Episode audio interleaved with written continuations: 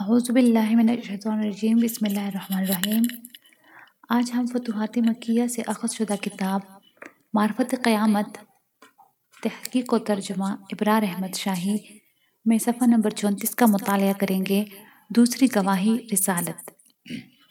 جیسے میں نے اللہ سبحانہ و تعالی اس کے فرشتوں، اس کی ساری مخلوق اور تمہیں خود پر گواہ بنا کر اس کی توحید کا اقرار کیا، اسی طرح میں اس سبحانہ اس کے فرشتوں اور اس کی ساری مخلوقات اور تمہیں اپنے نفس پر بھی گواہ بناتا ہوں کہ میں اس کی چنندہ اور مختار ہستی جسے اس نے اپنے نور سے بنایا یعنی ہمارے سردار محمد صلی اللہ علیہ وآلہ وسلم پر ایمان لایا، جسے اس نے تمام انسانیت کی طرف و مبشرا و نذیرا و داعیا اللہ بإذنہ و سراجا منیرا، سورہ احزاب، آیت نمبر پینتالیس چیالیس خوشخبری اور ڈر سنانے والا اور اس کے حکم سے اسی کی طرف بلانے والا رسول اور ایک روشن چراغ بنا کر بھیجا۔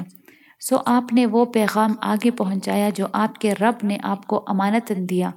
حجت الوداع میں حاضرین سے مخاطب ہوئے تو واس فرمایا انہیں متنبع کیا اور خوف دلایا، بشارت سنائی اور ڈرایا۔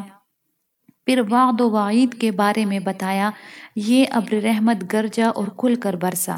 اور واحد السمت کے اذن سے کی گئی اس تلقین کو کسی ایک فرد سے خاص نہ کیا، بلکہ فرمایا، کیا میں نے پیغام پہنچا دیا؟ وہ بولے، پہنچا دیا یا رسول اللہ۔ پھر فرمایا، اے اللہ، گواہ رہنا۔ میں ہر اس شے پر ایمان رکھتا ہوں جو آپ صلی اللہ علیہ وآلہ وسلم نے بتائی، چاہے مجھے اس کا علم ہو یا نہ ہو۔ اور آپ نے بتایا کہ اللہ کے ہاں موت کا ایک وقت مقرر ہے اور جب موت کا وقت آ جائے تو وہ مؤخر نہیں ہوتا۔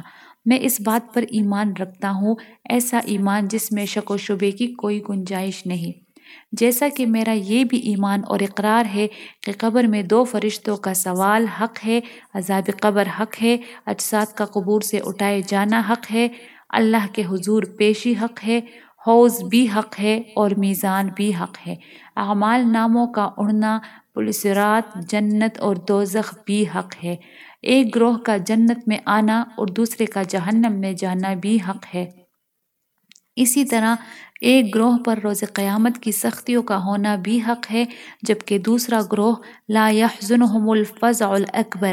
سورہ انبیاء، آیت نمبر 103 اس عظیم سختی سے بے فکر ہوگا۔ اسی طرح ملائکہ، انبیاء اور مومنین کی شفاعت اور شفاعت کے بعد ارحم الراحمین کا اپنی مشیت کے مطابق کسی کو آگ سے نکالنا بھی حق ہے۔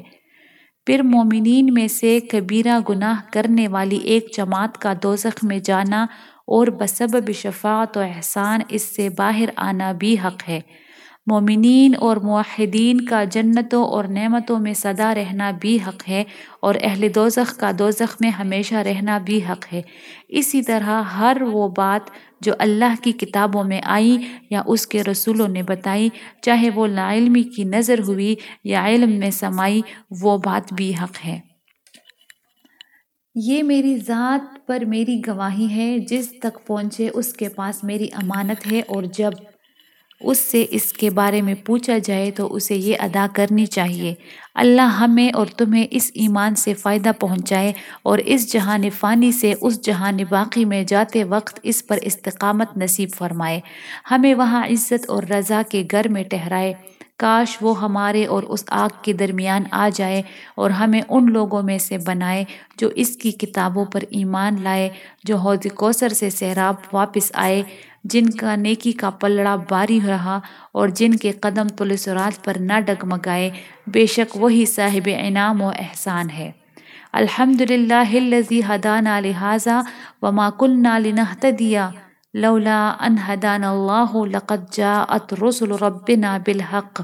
سورہ اعراف آیت نمبر تریالیس۔ سب تعریف اللہ کی جس نے ہمیں یہ راہ دکھائی، اور ہم خود سے یہ نہیں جان سکتے تھے جب تک کہ ہمیں اللہ نہ بتاتا۔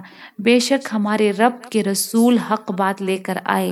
یہ اہل اسلام کے عوام کا ملحظ اور مختصر عقیدہ ہے، جن میں اہل تقلید اور اہل عقل دونوں شامل ہے اور جہاں تک عقیدہ خاص الخاص کی بات ہے، تو میں نے یہ متعین کر کے نہیں لکھا کیونکہ اس میں گہرائی ہے، بلکہ اسے اس کتاب یعنی فتوحات مکیہ کے ابواب میں پھیلا دیا، مگر اس کے تمام پہلوؤں کی وضاحت بھی کی ہے۔ لیکن جیسا کہ میں نے پہلے کہا، یہ متفرق ہے۔ سو جسے اللہ نے اس کی فہم عطا کی، تو وہ اسے جان لے گا اور دیگر باتوں سے جدا کر کے پہچان لے گا۔